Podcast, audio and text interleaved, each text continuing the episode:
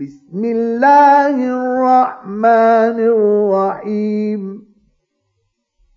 والتين والزيتون وطور سينين وهذا البلد الأمين لقد خلقنا الإنسان في أحسن تقويم ثم رددناه أسفل سافلين إلا الذين آمنوا وعملوا الصالحات فلهم أجر غير ممنون فما يكذبك بعد بالدين